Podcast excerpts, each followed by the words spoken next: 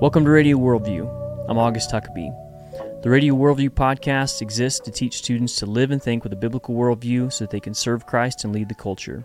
Tune in every week for perspectives on the arts, current events, and how to apply a biblical worldview to every aspect of reality. Thanks so much for joining us. Hope you enjoy the show.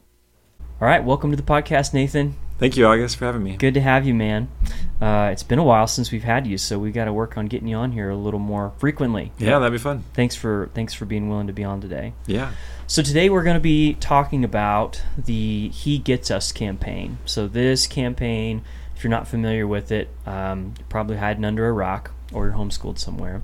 But uh, it's a campaign that was aired and made, I guess, nationally famous during the Super Bowl. So Right. there were a couple commercials that happened during the Super Bowl that um, were kind of centered around Jesus and who Jesus was, and they were pretty powerful, kind of emotionally provocative um, commercials. Yeah. And uh, lo and behold, these are actually tied to a much larger kind of organization that's put out quite a few more.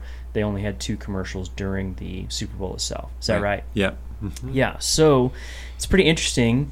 Um, do you want to give a little bit of an overview of like what some of those commercials are? Sure. Mm-hmm. You, you kind of said you'd watched quite a few of them in the last day or so. Yeah, yeah. I watched probably 15 or 20 of them.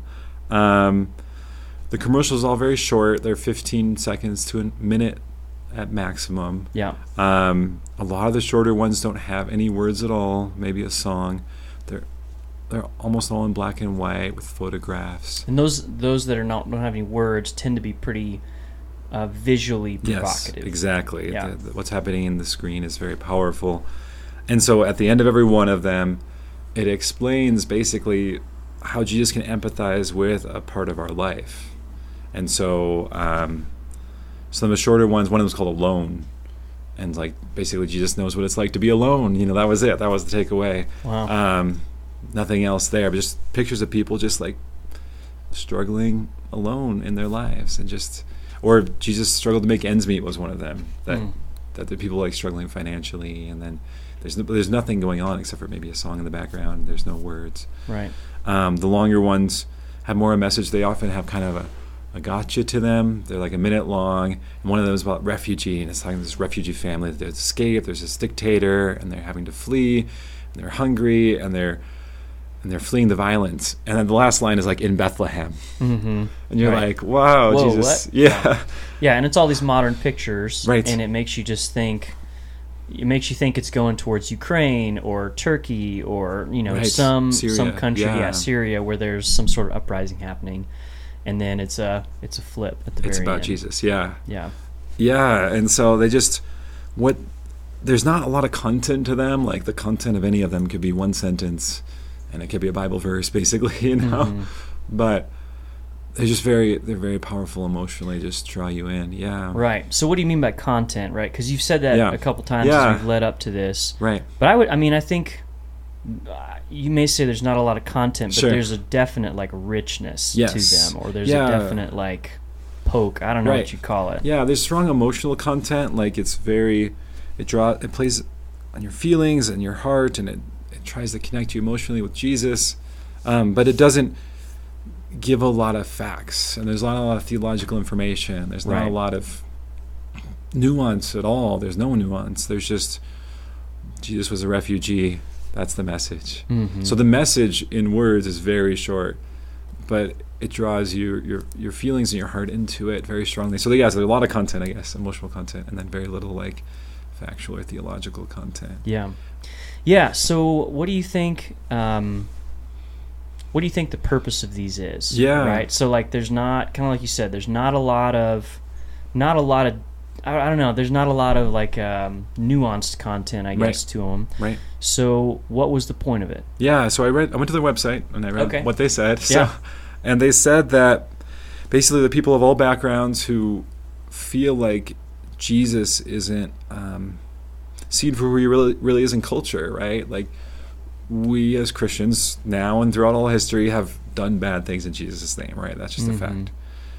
So they're saying basically we, we want to do a marketing campaign to to revitalize the image of Jesus, which I think is a very important point because it's very easy for someone to say, "Hey, Christians are this bad thing, therefore I don't have to worry about Christianity."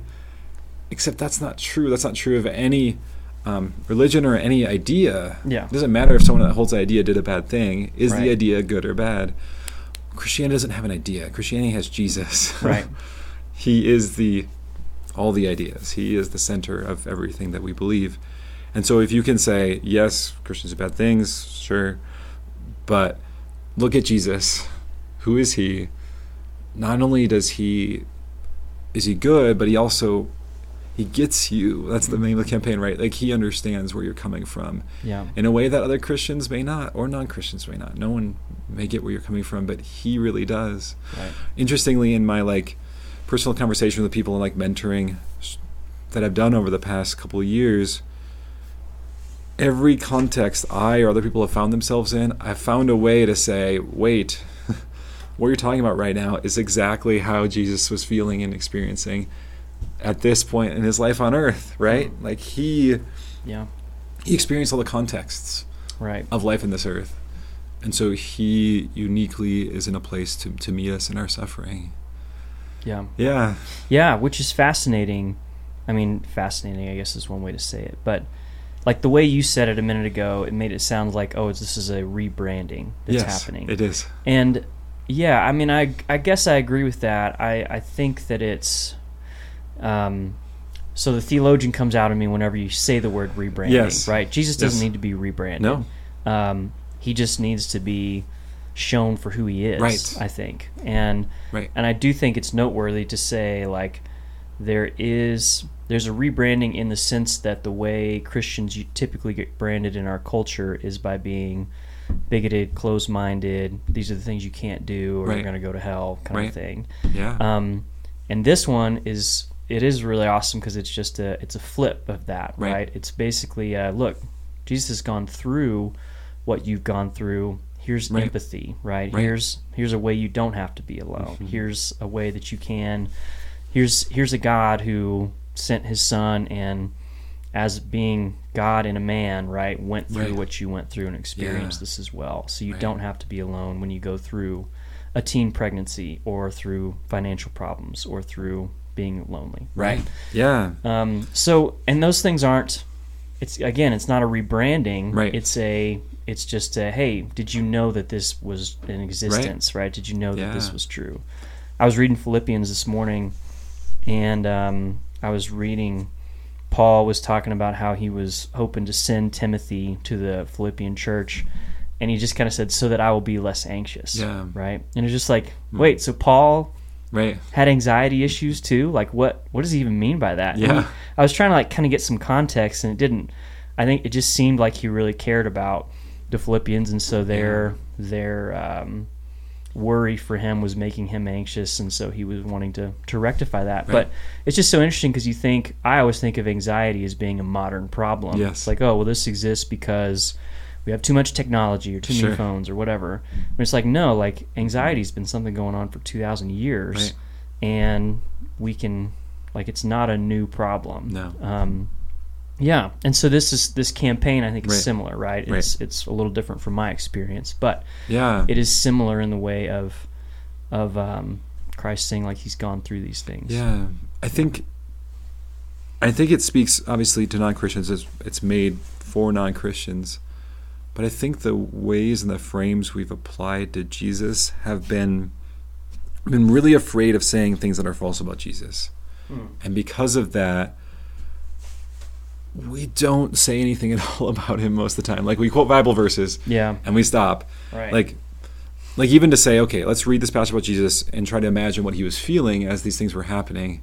That feels threatening sometimes, and we're like, Yeah. oh no, I can't imagine what Jesus was feeling in this passage, even though that's what you do whenever you read a book, Right. E- fiction right. or You're nonfiction. putting yourself into the into that place. that's what yeah. you're supposed to do when you read a book. yeah. But we're afraid because if you do that with the Bible, you might interpret it wrong, and then, you know, the it's the fear of the um, slippery slope, right? Yeah. it's going to lead you into all kinds of Right. error and leaving the faith or whatever. I don't know. Yeah. So why are these like we've we've talked for eight minutes about why these things were good things, Yeah, right? yeah, so yeah. why is this controversial? Yeah. Why has it struck a chord? Why are people Yeah. you know, there's both. You know, as soon as something like this happens, both sides come out and they say they Yeah. like it, they're against it. Both sides are Right. against it, right? What? So what's going on? Yeah, I think that's a complicated question. Um, I think we feel threatened, especially by portrayals of Jesus that aren't word for word Bible verses. Yeah. Mm-hmm. because I think I think even like The Chosen, like it's had, it's had very positive TV reception show. generally. TV show about Jesus, right? Yeah. It's a very positive reception overall, Yeah. but everyone's kind of on edge when they're watching it. Like, is this biblical enough? Are yeah. we okay? You have that watchdog in your head like the Yes. entire time. Yeah. and like, it would be terrible if someone decided to portray Jesus walking around today, right? And Yeah, in 2023, like how controversial would that be? I mean, Yeah. there's, I mean, whoever did that, their building would be burned down, right? Uh-huh. Because Right. how dare they? Even though we do that for Shakespeare plays all the time, Right. we do that for even maybe past historical events, but but never. We're we're very touchy around the topic, and I think part of that is is right, and we s- need to say okay, we need to be careful about about making mistakes when it comes to Jesus, but I think it also just crushes our imagination and creativity, and crushes our ability to empathize with Jesus, and I think that's a real concern. Yeah. Yeah, it's hard to it's hard to sometimes find things in common with people who walked everywhere and were Yeah. fishermen and carpenters Yeah. and worked with their hands and you Yeah. know that kind of thing like it just feels very distant if you paint it that way Right? but i think the whole point of this campaign was like the human element is the thing that is um, timeless right Yes. the human element is the thing that is timeless Right. so yeah um, it's interesting so why do you feel like there's such a strong tendency to reject right Yeah. I don't know. And I think, I don't know if you feel that too, August, but I feel like, I think there's a fear there, like underlying, like even, so you go to a movie, whatever kind of movie, a Disney movie maybe, and, and what is, so maybe at the base level, if you don't have any worldview training, you don't know anything, you're just going to kind of take it in. mm-hmm. And then if you have worldview training, suddenly you're like, hmm, I need to figure out if the messages are good, and you kind of get more critical. right Um, and that inner critic, I think, is what we're speaking about, which is, I don't know, good and bad, right? Sure, sure. Yeah, it can be good and bad. And I think that, I mean, I- there's been a lot of books written about this, but I do think that, like, as we grow older, especially, um, and maybe grow into some maturity, and we, we, it's- like for me, when I think of my most formative years in Christianity, it was Yeah. Mm-hmm. when I was younger, like teenager, and I was trying to learn as much as I could. And eventually, you kind of come up with this idea of like who God is, who Jesus Yeah. is, and so then when someone from outside of your circle portrays who Christ is, you're trying to figure out does that line up with the way that I think, Right. And a big critique of evangelical Christianity is that Jesus looks like the lives that we live, right? Right. And Right. and he doesn't look like someone who lived different, and so Yeah. he has to fit our paradigm, or else it's heresy, Right. Right. um, and so I think that there is such a strong tendency or a knee jerk reaction of the watchdog or whatever within Right. yourself, the critic within yourself, Yeah. because um, you're trying to protect yourself Yes. as well, right? Yes. There's a there's a self protective element, Right. There's a there's some our pictures of who Jesus was somehow is connected to our identity and who we think we are. And for someone to add an element of who Jesus is that doesn't fit our picture that we already have, not only affects our picture of Jesus, but affects our picture of ourselves. Yeah. I think it's very threatening. right? Yeah. Right. So one one of these things that I loved r- a lot. It was one of the Super Bowl commercials, and it was called "Love Your Enemies," and it was no words and the whole thing. It was a song going on, but it was basically just these emotional pictures of people in conflict, Yeah. right? And you didn't know where they were from, but it looked like it was a lot of stuff maybe having to do with BLM or COVID lockdowns or like some of these really controversial things within our culture over Right. the last two years, and um, it kind of goes on for a while and then it kind of fades out and the line at the end it was jesus loved those you hate Yes. right jesus loved the people you hate Right. and that's just all it says Yes. and and then it goes he gets us right Yes. and it's just like such an interesting Yeah. thing because i felt like it sets Christ up as not being someone who just agreed with everything. Because we Yes. like to think, well, Jesus hates the people I hate. Yes, yes. We want to say that, don't we? yeah, like Jesus uh, didn't like the people I don't like because the Yes. reasons I don't like them are obviously righteous. Right. Um, or at least that's how we can justify sure, it. sure. And then, uh, so this immediately sets him up as being no, like Jesus, like loved his enemies. Yes. And, but at the same time, the other hook he gets us Yes. is this empathetic thing. So Right. it's just fascinating because Yeah. your brain just kind of goes wacky for a sec, trying Yes. to like make sense. Like, wait a second, Jesus doesn't agree with me, but he still empathizes. you know? Yes. And it's just like, uh, yeah, Right. Like that is exactly what the Bible's trying to say at Yeah. times, right? Jesus does not agree with you, but he does get you and he does care about you. yeah. Yeah. Yeah, it's good. Um, it made me think of so whenever I teach not um, night at the movies Mm-hmm. in my worldview lectures, we we do a, the uh, a clip from Marvel, and it's the Age of Ultron where the superhero Vision is kind of introduced in the scene, and he's Yeah. kind of this Christ-like character Right. throughout that movie. But they're trying to figure out whose side he's on. Yes. And he's like, uh, he, they say, "Are you on our side?" And he's like, "It's not that simple." Yes. and he goes, "I'm on the side of life." And Yeah. Ultron is against life, so I have, I have to be against him, basically. Wow. But it's just this awesome, and then I just I Yeah. think of that as this connection moment Right. of like it's not us versus them. It's not Christ is on our side and we're all against them. Right. But it's like no, he's on the side of life, and he he's on the side of loving. Yeah. And there is truth and goodness and righteousness, but it, ultimately, if we only want to be right, um, then we're just not we're not doing anything. Yeah. Right? We're a banging gong and a clanging cymbal, and Yeah. we're just making noise. It's a really hard message to hear that Jesus isn't on your side. But the question is really like reverse, right? Are you on Jesus' side? Right. Are you are you with him for whatever he's with? Because Jesus, when he was on earth, was with all the people that you and I would try to avoid. Yeah. He hung out with prostitutes and tax collectors, the people who were selling out their country to the foreign Roman government, Yeah. and the people who were like the lowest of the low, the very dregs of the earth. Like he was always on the wrong side of the tracks. Right. He was always hanging out with the people that were like thought of poorly. Like even to think and to consider like who would you just hang out with today? Don't think and try to answer that question unless you want to be faced with like some crises of your understanding about Jesus Yeah. because it's it's terrifying to think Right. about that. Like he. Even even in his sayings of even in the in the Bible sayings of take care of the widows and orphans, Yeah. that's not the only people who he took care of. right. right? Like he he took he was with and around prostitutes, Yeah. and not, like if you if you try to um, equate the social standing of the people of that day with the people of this day, Yeah. and you say who was he spending time with? I mean, there was no one that he was saying, "Well, I can't spend time with them because Right. they're they're going to drag me down," Right. right? Um, and he didn't, you know, he obviously had the 12 disciples, so he had an accountability group. He had people around him that Sure. were that were there to be on mission together. But Right. there weren't people that he w- there was no one he was excluding. No. Um, Yeah. and it's important. Yeah, I mean, and we and everyone throughout time has always wanted to exclude certain people, Yeah. maybe for their ideas, maybe for their actions, maybe for whatever reason. Jesus refused to exclude anyone, Yeah.